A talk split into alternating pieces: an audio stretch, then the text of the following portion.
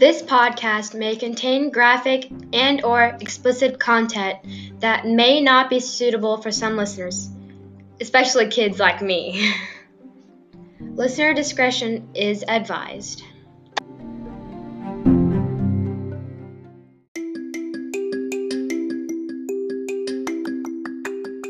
You're listening to the Real Life Podcast brought to you by the Thin Blue Line for Women. In this podcast, we open up and talk about real life issues as they relate to first responders. It's raw, it's real, and it's about time. I'm Tamara, your host. Thanks for joining me.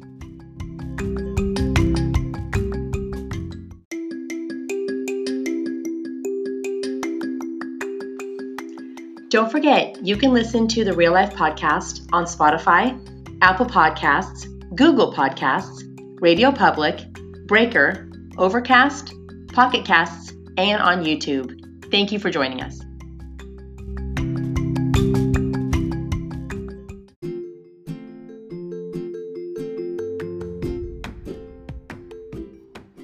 Are you looking for Thin Blue Line gear? It's available on our website at thinbluelineforwomen.com. That's Thin Blue Line, the number four, women.com. Show your support for law enforcement and get your Thin Blue Line gear today. Just click on shop at thinbluelineforwomen.com.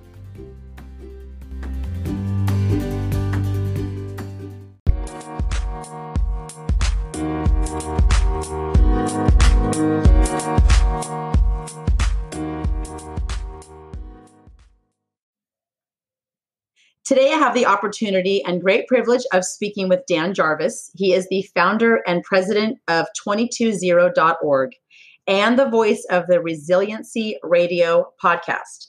Dan, thank you so much for joining me today. Tamara, thank you so much for giving me the opportunity to come talk to your audience. Of course. And it's Tamara. Everyone calls Tamara. me Tamara. It's fine. Sorry. Tamara. my my mom put that extra A in there and it throws everyone off. uh-huh. um, so before we dive into a deep conversation, can you just tell me and the listeners a little bit about your background, including your credentials? Sure. Um, I've worked in law enforcement in the state of Florida for about six and a half years as a deputy sheriff in Central Florida. Um, I spent uh, 12 years active duty United States Army. I had 27 months deployed to the Middle East as a combat infantryman. Spent a little bit of time as a drill sergeant. And my academics, um, I graduated from Central Michigan University with a master's in publication, a master's of public administration, and currently exploring going into a doctorate program. But oh wow, you, that's going to take a lot of your time. yeah. Now, so, do you want to do that for for fun, or is it going to launch a new career? Like, what what is the that for? Well, because of the nonprofit and the nature of what we do, because we're really diving into education, uh, we're actually training processes, um, considering a doctorate in education and organizational leadership with the uh, idea of developing curriculum for future trainings. Uh, because oh. yeah, because one of the things that we want to do is create these processes and and kind of simplify it so that the layperson can literally learn it because we're getting more and more involved in peer support groups with uh, law enforcement, fire departments, uh, national guards, military, things like that. So, yeah, that's right. that's what that. That makes sense. Now, the reason why I have you on my podcast is because um, last week I saw a video of you on Facebook, and it really struck me. It hit home, and um, so I started researching the 220.org website, and it's a nonprofit. So can you just tell us a little bit about that? Like what, yes, what so is it? And we, I, I, started the nonprofit back in 2018. It was after I left the sheriff's office. I, I had retired from that career. Um, and I was really like a fish out of water and I was looking for a purpose and looking for a mission. And, and that, that was during the time that I, I went to the VA for counseling for the stuff that you know I'd experienced in combat and and just kind of ended up going down a rabbit hole looking for solutions for my own um, my own trauma. I was diagnosed in 2017 with PTSD by the VA, and I just felt like I was really, really struggling uh, to to kind of reconnect to my purpose, and so we created the nonprofit uh, to to stand in the gap, you know, because I kind of fell through the VA cracks, and I realized that if I'm falling through the cracks, there's a lot of people in that situation, and was really just looking for some alternative solutions for trauma. Uh, because the the mainstream system just really didn't have anything that was was working, and before you know it, I end up you know finding some processes that changed my paradigm and my worldview, and and now we're as a nonprofit we're we're involved with research, we're involved with treatment, um, and we're just we're we're a connecting organization. Uh, we we connect the hero with a process that will allow them to heal. And our battle cry for the nonprofit is healing the hero. And that's anybody who puts a uniform on for a purpose bigger than self. So that could be active military, that could be National Guard, reserves, uh, police, fire, EMS. And with the onset of the uh, epidemic with COVID 19, we've actually included nurses and emergency medical personnel in that same subcategory. And we're just, we find it that we're just, we're growing exponentially, not necessarily in, you know, financial growth, but um, the ability for us to train our process. Uh, we're really connecting um, a lot of people with help. I think to date, as an organization, we're at around 1,095 people just in the last year who've gone through the processes and have come out of the other side and are PTSD free. So that's kind of 220 in a nutshell. Now, that's what you just said, going from post traumatic stress to post traumatic strength. I heard yes. that on one of your podcasts. Yes. So, you know, we always look at PTSD, we always focus on the D at the end of it the disorder mm-hmm. part. Mm-hmm. And and the reality is PTSD is is I would say within the next 2 years uh, going to be removed from the diagnostic and statistical manual for psychology for a diagnosed psychological problem and it's getting grouped and reclassed into a category of neurological because what they're finding is it's not a psychological problem it's neurological the brain literally hijacks um, the brain it hijacks the yeah. process so you're, you know, say you're exposed to a traumatic event. It's not the exposure to the event that's the problem, it's the emotions that attach to it. And when those emotions stay attached to the memory, whether you're just seeing an image, whether you're seeing a video, um, that memory will then stay active in your amygdala. And that's the fight or flight mechanism of the brain. That's base um, human survival instinct is, is what goes on in the amygdala. So you have easy access to the thoughts, the intrusive thoughts, the flashbacks, the nightmares. And what they're finding is kind of what happens is you're exposed to the event. And if you don't process it appropriately, the light switch stays on. And what these processes are doing relatively quickly is just turning the light switch back off. So they're taking the brain from fight or flight down into what they call parasympathetic or rest and digest. So that's when you're seeing people going back to normal sleep patterns. You know, uh, I, I did a session with an Air Force vet, and she went to sleep that night without any aided medication. She was on Ambien for 13 years. She would take wow. Ambien just to sleep. And when when her light switch got turned off and that amygdala went into parasympathetic, she was able to sleep and recover, and then her, then the brain can then start recuperating, regenerating, resting, and kind of brings you back to normal that's kind of where we are.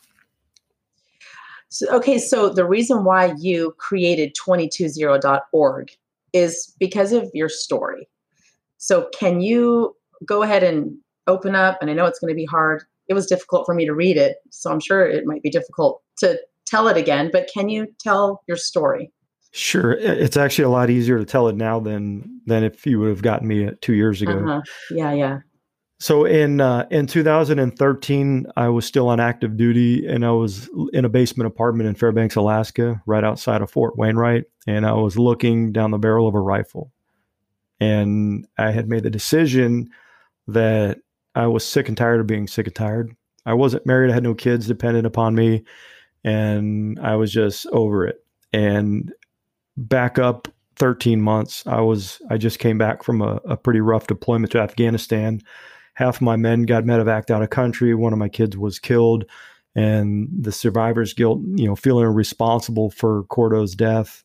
Um, I, I, stepped on a pressure plate. I detonated an IED that was about five feet away from me. So um, I was pretty much sleep deprived and kind of a zombie for quite a long time, you know. And right at the end of my deployment, my my mom passed away. So I lost my mom literally three weeks before I was supposed to come home and that just kind of sent me into a, a tailspin. And when I went to my mom's funeral and, and did all that processing, and I came back to Alaska, I was still sleep deprived, and I ended up finding that you know I can go to the liquor store buy a buy a case of beer and and drink till I pass out. That kind of became my my habit. So that the consequence of habit, and that's you know that's one of the problems when when you deal with trauma. If you don't if you don't process it in that REM sleep cycle, that's when the memory stays active in your amygdala. You don't you don't move it from one part of the brain to the other. And so sleep deprivation and self medication are probably the two biggest uh, problems with PTSD. So I was never able to process it. So I'd have the nightmares and night sweats so bad. You know, you're literally doing cardio in your sleep. Um, your cortisol levels are so high. You're, you know, you you become unhealthy. Um, you know, you just aren't taking care of yourself. I did a lot of self isolation, um, and then on, on, top of that, being in Alaska, you know, eight months out of the year uh, is dark, so you don't have the daylight, you don't have the vitamin D from the sun. There's just so much going on you know, and you know, that night I was looking at that rifle. Um, thank God for the kids that lived in the apartment above me because when I heard them running across the ceiling or their floor, it just kind of woke me up and I realized, well, if I pull this trigger, it's going to go right through the floor. I didn't want to hurt a kid. I didn't want to hurt one of their parents. And that night I passed out and I get a call the very next morning.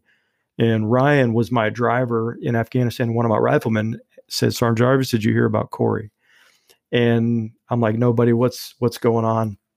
So Corey shot and killed himself last night. Uh, Corey was in the platoon that I had re- literally a couple months prior, after coming back from deployment, uh, I had moved out of. So um, he was a, a, a young, healthy. You know, he was a dad. He was he was a husband.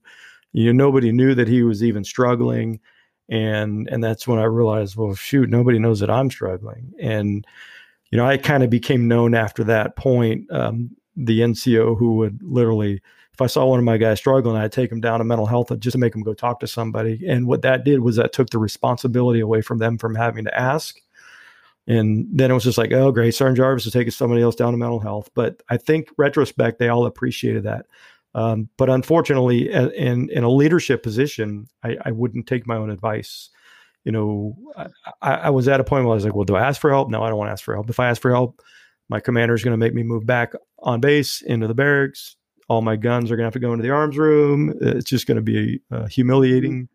Yeah. You know, I didn't want, I didn't want my men to not respect me. So, I mean, the, decision to end my own life was like it made more sense to me than asking for help. And I always say, you know, Corey saved my life. Unfortunately, it was when he took his own. So I've just kind of been on this mission. And anybody that's in the veteran population understands veteran suicide. You know, the average numbers, uh, 20, about 22 a day, uh, depending upon what study. I mean, the VA is at 20 and then they, they came, brought it down to 16. It doesn't really matter. Two, two a day is too many. So the unit that I deployed to Afghanistan with, we lost two men in combat and we've lost five since coming home to suicide. So we're, we're looking at 5% of our manpower we've lost to suicide after returning home because there's no solutions for PTSD.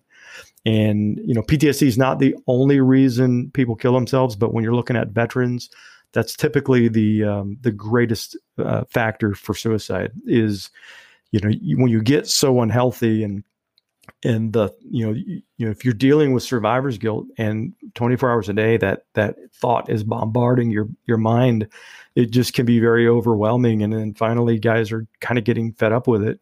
Um, i didn't want to die. I was just so over being miserable 24 mm-hmm. hours a day seven days a week. You know you working in your profession you know I, I would i would equate it to you know you've you've had your own set of near death experiences i'm sure. Anybody that's that's put a uniform on has had uh, some type of an experience. And the average population they don't understand what ptsd is. And i always tell folks imagine that moment in your life when you thought you were going to die how afraid and scared you were. And they're like oh yeah i've had that before. I said well now imagine that 24 hours a day 7 days a week 365 days a year that's what PTSD is. So if they're really high on that PTSD spectrum, you know, their whole functioning is, you know, I, I, I scored out a 78 on the score of a 20 to 80 is the PTSD score using the mechanism that we use, which is the uh, post traumatic stress disorder symptom scale interview uh, version five. So 20 to 80 is PTSD, and I was at 78, which meant more than six days a week, I was negatively impacted by PTSD. And then you get the depression that comes, all the other comorbid stuff. Um, but now it's like you go through some simple processes and it changes your whole uh, worldview. Um, I went through a process in September of 2018, and you know the the the nonprofit was already underway. I was looking for solutions, and that's kind of where I found myself in Albuquerque, New Mexico. And the trainer was talking about the success rate. And I'm like, yeah, yeah, yeah, okay, sure, whatever you say. And I said, you know, if I'm going to recommend anything to a veteran or a first responder, I want to I want to go through it. I want to experience it. Mm-hmm. So really cleverly, he was like, this was day two of the training. He's like, you want to do it today? I'm like, yeah, sure. Why not? He goes, how about, how about in 10 minutes? I'm like, okay. He goes, how about in front of the class? So Ooh. literally, I'm like, yeah, okay. Uh, it was uh, 25 mental health counselors in the class. And I'm like, ah, I was a drill sergeant. I'm not scared of people. Sure, good, let's do it. And I sat up there and literally in 45 minutes, I'm like, what did you do to me? Because you felt the internal shift. You felt the, uh, wow. Um, you know, there's a term called subjective unit of distress. So when you think about an event or you talk about an event, on a scale of zero to 10, if zero is no negative emotions and 10 is pretty intense, that, that specific event, I was a 10. And then 45 minutes later, on the back end of it, the reevaluation, I was like a one. And I'm wow. like, how did you do this? And I was able to talk about it. I didn't have any emotions around it. And it was like, this was really weird to me because this is something that had been bothering me um, since 2011.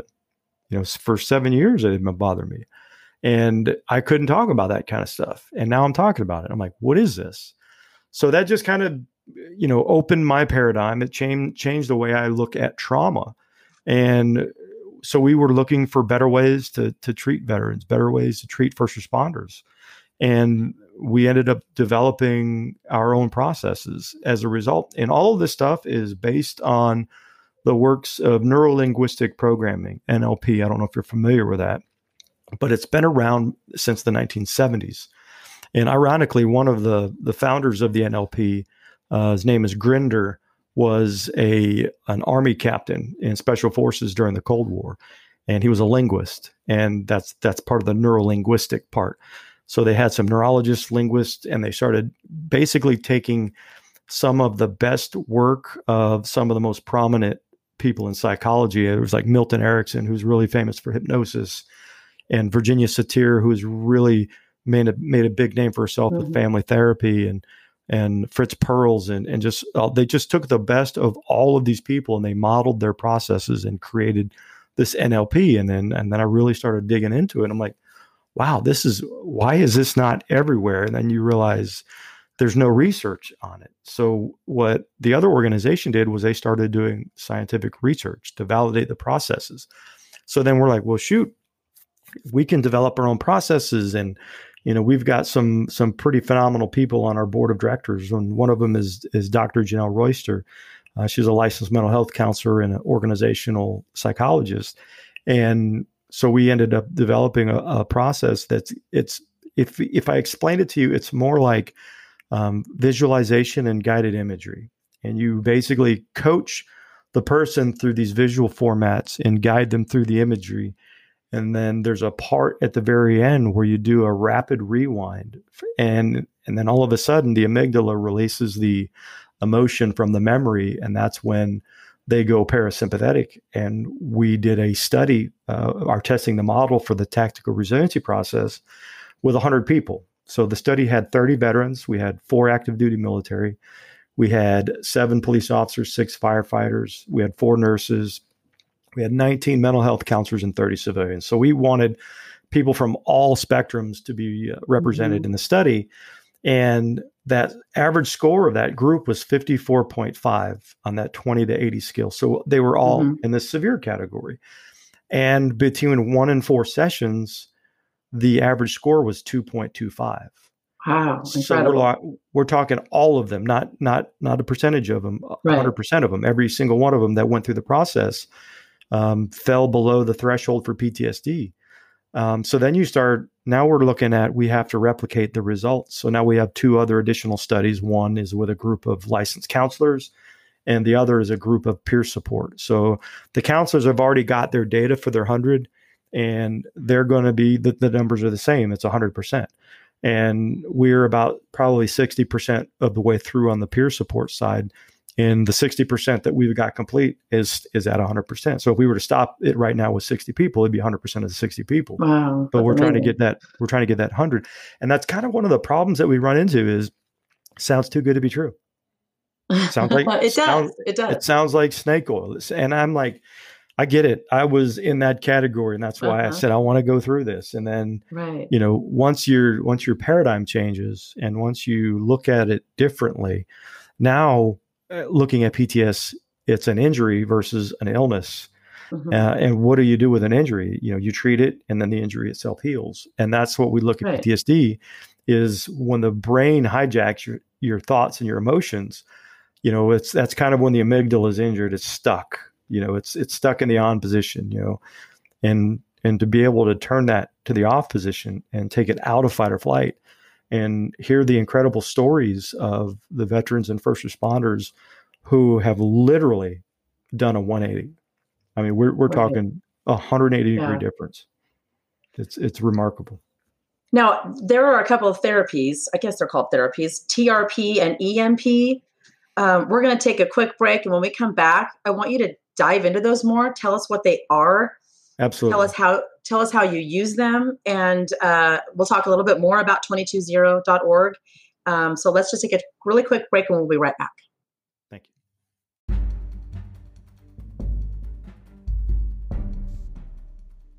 Are you interested in CSI or forensics? The Forensic Science Academy program has been recognized as the premier training program completely dedicated to students who are launching their forensic career. The Academy offers specialized hands on training modules in basic and advanced crime scene investigation, forensic photography, fingerprint identification and classification, crime scene management, and coroner investigations. Instruction is offered in the form of weekend workshops, online courses, webinars, and seminars. Training at the Academy of Forensic Science will give students the competitive edge employers and agencies are looking for when hiring. Past graduates are now working as crime scene investigators, private investigators, forensic pathologists, coroner investigators, forensic nurses, forensic accountants, and even criminalists. The courses are taught by forensic professionals who are experts in the field and hold membership in the International Association for Identification and other professional forensic organizations. For more information, visit forensicscienceacademy.org. Again, that's forensicscienceacademy.org. All right, we are back from break, and uh, we were talking on break about my addiction to Diet Dr. Pepper and my addiction to McDonald's soda. And I think everyone on Twitter who listens to my podcasts already knows that I'm addicted to diet soda. Um, and then you mentioned that you can help me with that. So here I am thinking that your program, if you will, can help people with post traumatic stress, depression, things like that. But addictions as well? Like Yeah, like, so so so I guess just go just go for it. Talk well, and, and, then talk about EMP and TRP the, and all that. Like just get the, into the addictions. The addictions part of thing was like for me, my uh my, kryptonite was honey buns. I, I couldn't pass a honey bun at a convenience oh, store. Oh. It almost got to the point where I would get home and my wife would be like, "Did you have a honey bun?" I'm like, "How do you know these things?" So with with the wor- world of the neurolinguistic programming, which is the roots of the the TRP and the EMP, um, there's a there's a thing called uh-huh. submodalities, and it has to do with the way the brain codes everything. So we have a reaction. We eat something, it's sweet, we like it, and there's a neurological connection mm-hmm. to the mm-hmm. brain. Well, it's yes. dopamine, the, the, right? Isn't that yeah, what released? It's, it's, okay. It's, yeah, it's along that spectrum. So, so what happens yeah. is you have to find something to substitute that like to dislike. So for me, the the what I used is, is it's kind of funny because honey buns was like comfort food in Iraq. We had pallets and pallets of it. And whenever we'd get, you know, mortared, I'd go out and raid the honey buns afterwards. That was my that was my wow. dopamine. So you find huh. something that is a similar texture and size and shape that is revolting to you. So what you do is you you make oh, an image gosh. in your mind. You you make a picture of that honey bun, um, and you you shrink it down to the size of a postage stamp, and then you find something that's revolting. So what I what I transferred was um, rotten pork chops with maggots on it. Really, Ew! Well, oh my gosh! I'm telling you, and, and, you get to the you associate into you think you smell all of that. It's like you get all these reactions, and all those emotions are provoked. And the the gentleman that that did this technique on me, um, actually had a honey bun, and he said, "Close your eyes and just think about that gross, disgusting, you know, rotten pork chop." And I was, he could just see my, I was making faces. I was like, "Oh, about to, you know, about to lose it here." And then he was holding a honey bun right in front of me. He says, "Now open your eyes." And I opened my eyes, and the first thing I see is the honey bun, and I it revolted me because I immediately connected that feeling and emotion of that revolting thing to the honey bun, and that was March of 2019, and I haven't had one since. I can't. I look at them at the, on the grocery store and I just I just turn away. It's like it's just gross. But that's the power of the brain, and that that'll kind of segue back into what we're doing with the PTSD work. So the the TRP we call the tactical resiliency process. I'm a military guy, so I came up with a military name for it.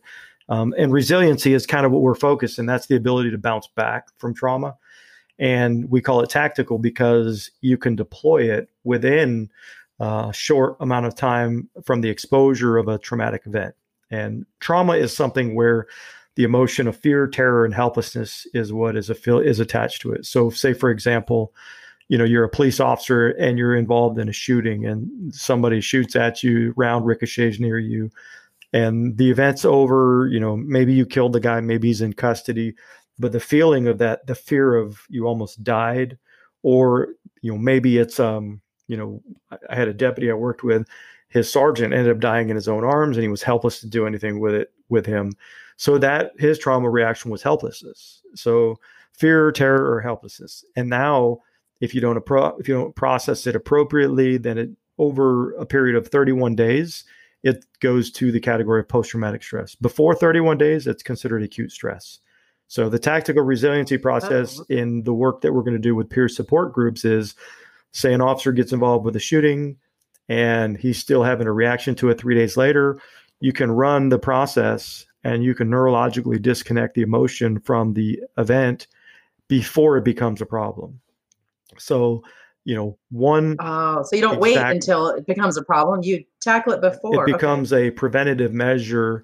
And then you're, what'll end up happening is the moment you intervene with the process, your cortisol levels will go back to normal you won't have those long term negative effects um, of that stress. Um, and then you're not going to get to the point where you're going to need a, a, beer or two to, before you go to bed.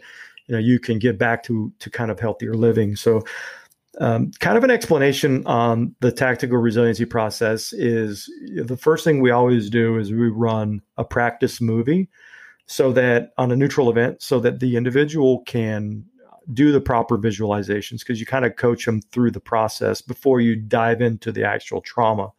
So, for example, you know, say you brushed your teeth today. You the first thing you did was you put toothpaste on the toothbrush, or you turn your whatever your image is. You make a picture in your brain mm-hmm. of yourself um, brushing your or putting the toothpaste on the toothbrush, and you drain the color. You turn it into a black and white image, and then the last thing that you do when you're done, um, dry my hands Okay. And then you make a mental picture of you drying your hands. And then you find out where that person likes to watch all their video content. So say you say you sit on your couch and you have a big screen on your wall and you have them go in their mind and you have them sit on the couch and then take the first image of putting the toothpaste on the toothbrush up on the screen in the black and white image. And once once that's done, then you have them separate from their body, disassociate. So kind of like that you know, we're coming up on Christmas Carol, like the ghost of Christmas past. So you can see yourself over there. Mm-hmm. So you you float out of your body and you look back and you see yourself on the couch watching the TV, but you're positioned in a place in the room where you can't see the TV. So you never actually watch the movie. You only watch yourself as the self on the couch watches the movie. So you do this uh, a bunch of times to make sure they're comfortable and they're staying focused on themselves. And then at the end, you do a rewind. So you have them go back, associate into their body, and then in their mind, they'll go into the last picture of drying their hands and they'll run the movie backwards, associated from a black and white image at the end to a color image at the beginning. And then once you're comfortable with that process, all you do is change the bookends. Now you insert the trauma and you have a safe place at the beginning and a safe place afterwards. And Mm. what's happening is you're watching the movie subconsciously. So as you watch yourself over there on the couch, you on the couch is watching the whole movie because you're you're instructing your subconscious brain. You're going to watch from the beginning of the movie to the end of the movie, all the way to the end. But you're only going to watch yourself on the couch watch the movie. You don't get to watch the movie. So you have to make sure they don't associate into the Hmm. movie. But the first thing you need is you got to have an, um, a sympathetic arousal. So before you even start that process, you tell the person, don't tell me anything about the event. I don't want to know what it is you're working on. This is your movie. You get to control everything. And they think about the trauma. And then when you see they have a reaction, we call that a sympathetic arousal, a trigger.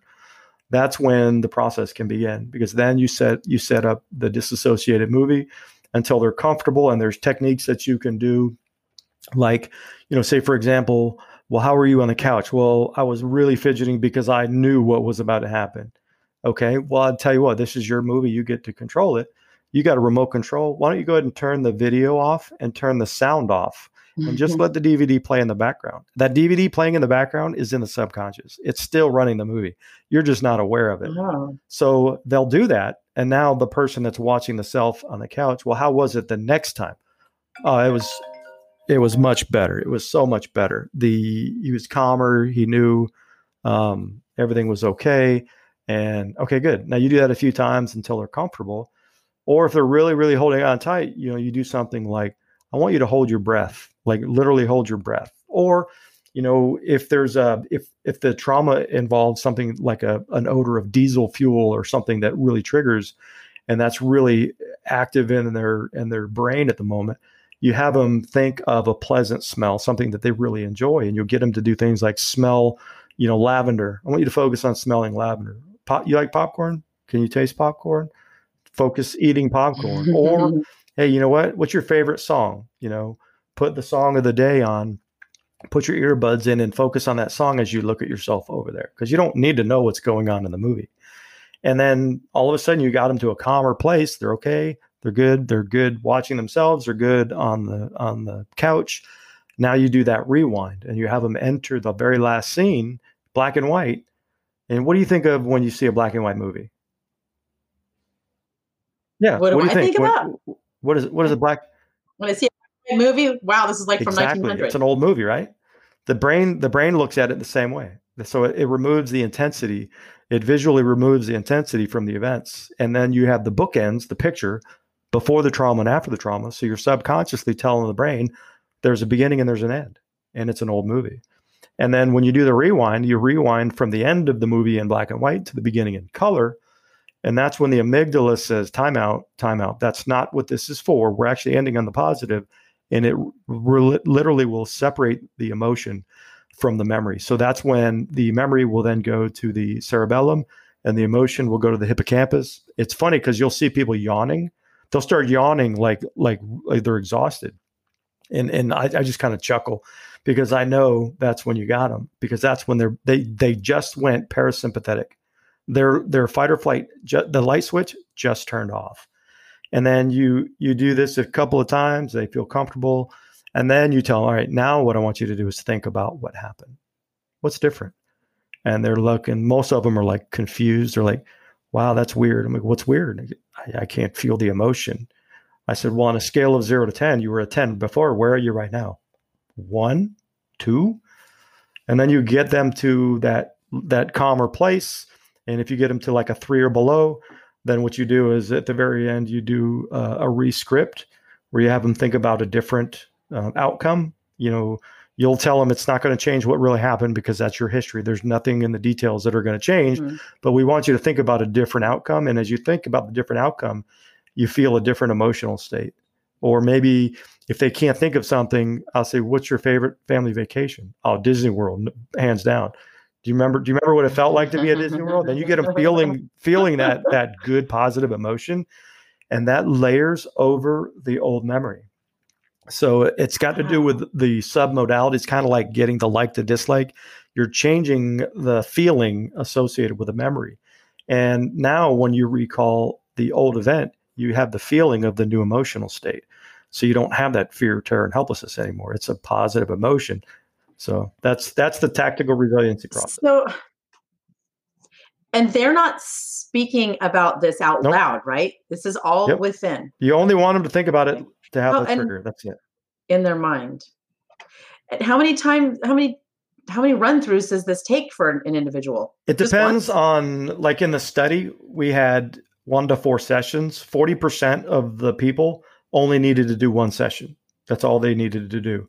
Um, okay, so I'm sorry, I didn't mean to cut you off. Go so, ahead one to four question. sessions but as far as the the visual process itself until they're comfortable and then until you get the attend, intended outcome you just keep going until that 10 becomes a zero but okay here's an example and i can only think of myself uh, i like all the crime scenes that i saw and I, I you know which led me to write my book through my eyes i don't have just one specific right.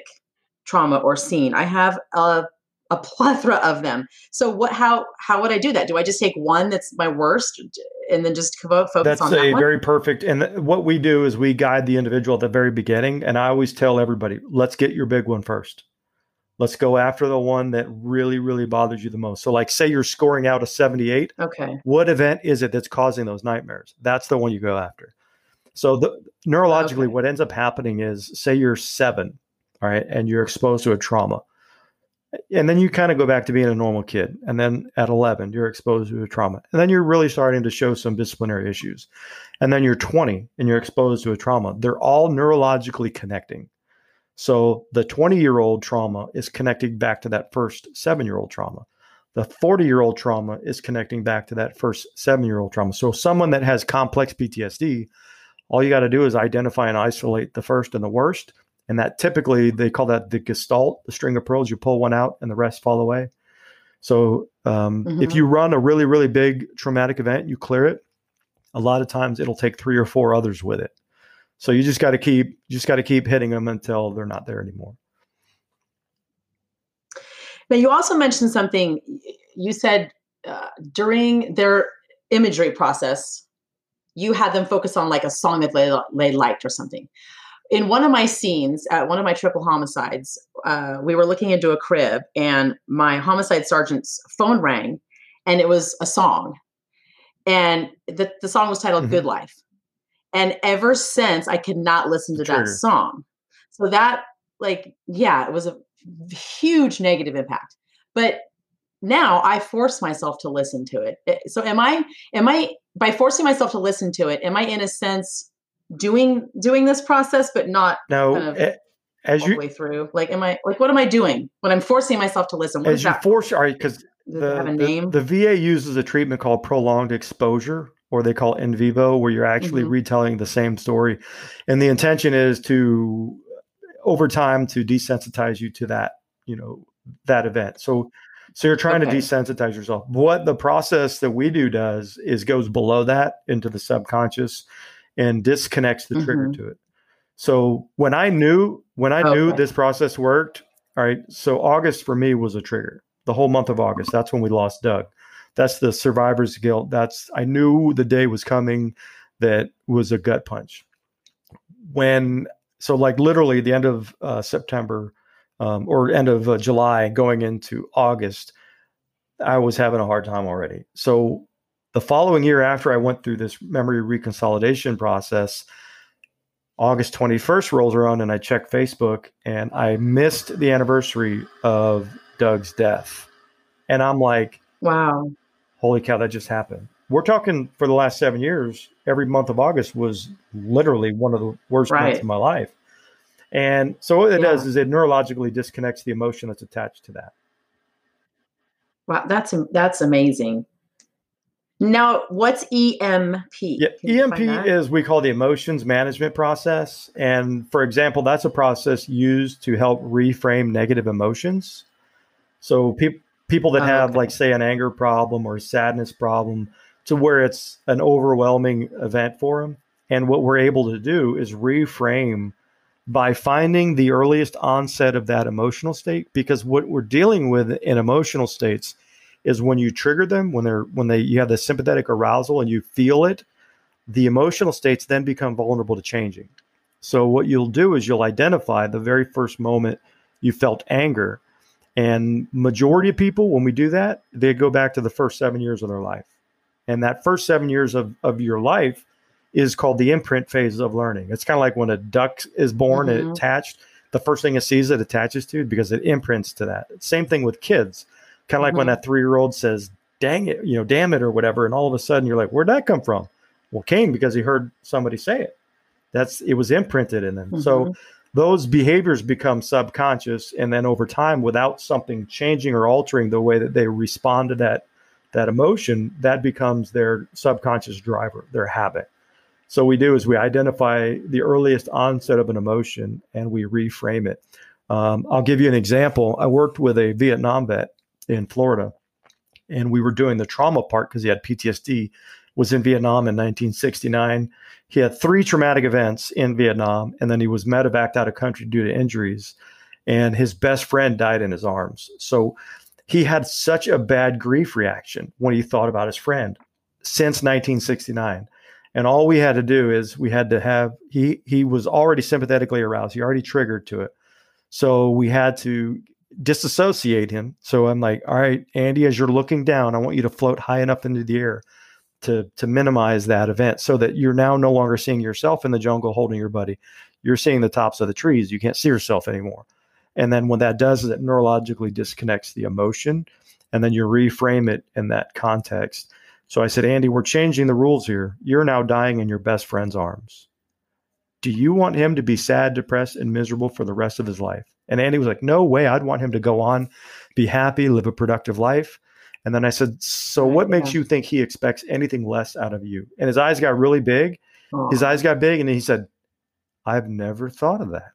It never, that never made sense to him. It, he didn't think about that. Mhm. And that's when he immediately reframed how he looked at it and he no longer carried the emotion of the grief. So just, just that simple reframe was able to allow him to let the emotion go. I like the reframe stuff. That's interesting. All, And that's e- very- easy. that's a process. It takes about five to 10 minutes, depending upon, you know, Mhm. how hard they want to hold on to the feelings. Cause a lot of times you have to Yeah. negotiate with them. I had, I worked with a veteran last weekend and it- he didn't know what to call his, his emotion. I said, well, what's it, what's it related to? He says, well, my ex-wife. I said, well, then let's just call it ex-wife. So we reframed his, we just called that a group of emotions ex-wife. We reframed it. And this has been Mhm. bothering this guy for like 20 years, you know? So we Wow. reframed the ex-wife. We, he, he couldn't feel the anger and all the other hurt and stuff and the emotions anymore. And he's like, well, I guess I'll find out what this is all about in about four hours because I'm having dinner with her and the family. And then he called. Then he calls me the next day. He goes, "Man, I don't know what you did with me, but I didn't get mad. I didn't get triggered. I mean, I didn't talk to her, but I it didn't bother me because it would have bothered me in the past. It's just a Right, reframe. right. It's all how you look at it. Yeah. Yeah, right. Kind of like attitude. Okay, so that so that's what led to the birth of 220.org, Correct. right? Well, 22.0 started, Okay. and then we, on our journey to find a better way. These are processes that we've uh, come across. We started developing our own processes. Now we're training. We have 85 um, people trained in the United States to do these processes. Uh, we connect veterans with veterans. We connect first responders with first responders, cop to cop, firefighter, firefighter, whoever they can connect with, and and change and impact lives. So it's hmm Okay, so what if what if somebody feels that they need this? How, is it done on video? Do they have to be in person with you? Like how do, how do they do this? How do they Well, COVID's kind of changed everyone's paradigm. So what we've started doing was training the Huh. process over Zoom, and I really enjoyed that part because one, it it it minimizes our expenses. We don't have to fly somewhere to put a training on. We can actually host it virtually, and then they learn how to Mhm. do it remotely. I've done FaceTime, I've done Zoom, I've done Skype, I've done. Um, I didn't even realize, but there's um, Snapchat Video Messenger. Any as long as you can see the person for the trauma work, uh, you can do it because you don't want Mhm. them going down the the rabbit hole of emotions. That's why you want to see them. Uh, the emotions management you can do on a, on a cell phone conversation. You could do it. I've even done it by text message as long as you can get them to visualize. Uh, but the the trauma part, the TRP, you can do it uh, Zoom, FaceTime, any kind of video platform you can see them, or you can do it in person. Okay. So how do they get a hold of you? Is it just 220.org and then there, is there a Yeah, if they go to the 220.org, they can just they can just send an email. It'll come directly to me. Um, my mobile number is actually on the website. That's the number for the nonprofit. So 86863-221-6304. So they can contact me directly. And the really cool part is when our community was people that put a uniform on for a purpose bigger than themselves and their families. So we have a really cool price for them. It's zero dollars. So there's no cost associated with the treatment. wow. So that's that's how we um, that's how we gauge our success. You know, with the amount of money that we put out as a nonprofit over the last couple years, um, with thousand and ninety five people, I mean, we're like a couple dollars a person is what it's it's coming out to. So we, we're basically re- removing Right. the profit uh, from the equation. So you know, it's it's pretty cool. yeah, that 1,095 people that have Yeah. healed from Yeah. from this. And and there's going to be There's going to be a lot more. We just got to bring you more. we got to bring you more. Well, that's what this podcast is about. I want people to learn about you. And like I said, I mean, I've been doing this podcast for a year. I've had Thin Blue Line for Women for three years, and I just saw you for the first time last week. So we just got to Yeah, get that- this information Yeah, out that's there. That's the biggest problem is is belief. We just got to get people to see it and to understand what's going on and to not be afraid of actually asking for help because it's Uh-huh. really cool when they when they find out they don't have to tell their story. They're like, I don't have to talk about it. It's totally contrary to what they go through in the modern modern Yeah, mental health. that- you're you're right. You're right. You're right. Well, that's why I asked you during the process. Do they have to actually talk about the scene or the trauma Nope. out loud? We- because nobody wants to We don't to want do to that. hear it. It's not that we don't. It's not that we Yeah, don't care yeah. about their story. It's just that Right. when we used to use content, uh, there are some. I don't know how the professionals do that day in and day out, uh, but that that vicarious gosh. trauma, you know, most most of your Uh-huh, yeah. therapists end up in burnout that deal with trauma because they're Mhm. having they're hearing it over and and a lot of them end up in therapy because of their clients. Mhm. I mean, there are people do some Yeah. pretty horrible things, and I don't want to hear it. Right. No, don't- I absolutely. I, absolutely. I, I know what the human is. And you don't and you don't don't- need to don't need hear it to heal them. Right. That's that's amazing. Uh, now, can you talk to briefly about Resiliency Radio podcast? What what is So, that about? Where can Resiliency? Radio, we initially started it off as the PTSD free podcast, but since we kind of started developing our own processes and dropping content, we're getting more into resiliency work, which is how we've been able to get Okay. into like the Florida National Guard. It's how we're getting into like the Seminole County Sheriff's Office, Salt Lake City Police Department, Suffolk uh, Fire Rescue. You know, the resiliency work is what's getting us in the door because we're teaching the brain a skill um, that they can actually do. Your brain will learn how to do these processes, and you'll you'll end up doing them automatically. Um, but the resiliency radio is on all platforms, and it's just capturing stories of people who have gone through our processes. Uh, because a lot of times we get that, you know, I'll get a, a a spouse call me and say, "Can you help my husband?" And I says, "Well, I can, but the first thing is, does your husband want help?" Or can you help my wife? I can, but does she want help? And a lot of them, it's like, Mhm. well, they won't talk about anything. So then I'll send them the link to the podcast and say, let them listen to some of these or let her listen to some of these. And then Oh, they'll come around and they're like, yeah, they're willing to try it, you know, because I think once once they Okay. understand that there's no content, um, that's pretty Right. it's pretty remarkable. So So the podcast is full of stories, Stories. of of this happening and being most of them it, it shares a little bit of the story of the veteran or the first responder. Uh, we don't get into like details of trauma, but you know how long they struggled, you know what type of stuff that they were struggling with, and then what they're like on the other side, going from post traumatic stress to post traumatic strength. Wonderful. Well, I really appreciate your time today, Dan. Tamara, thank you. the 220.org is your nonprofit website and resiliency radio podcast is your podcast so thank you again i really appreciate it i hope that anyone out there listening who is struggling with any form of depression ps ptsd anything like that go ahead and contact dan jarvis and you can again get a hold of him at 220.org So again, thank you so much for your time. Thank you for what you're doing. Thank you. Because that's I mean, you're doing a lot of work for a lot of people, but but you know, it takes it takes people like you to help our heroes. So I just want to give you the, you know, the thanks that you deserve. So our, thank you. Our heroes are worth it. Absolutely. Thank you so much. Tamara.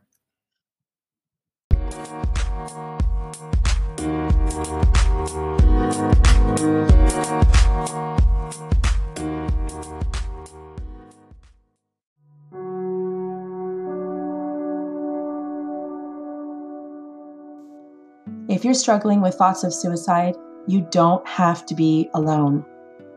You can make a confidential, safe call now at this phone number 206 459 3020. Safe Call Now is a confidential 24 hour crisis referral service for all public safety employees, all emergency services personnel, and their families.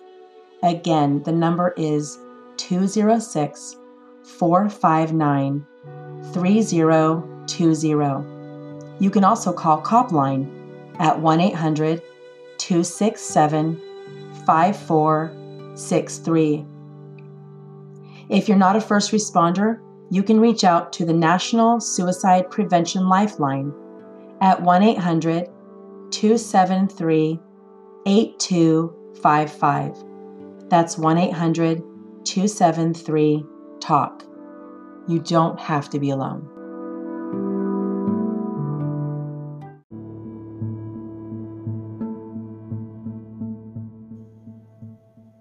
The Real Life podcast was recorded and is being made available by Anchor.fm and its affiliates solely for the informational and entertainment purposes.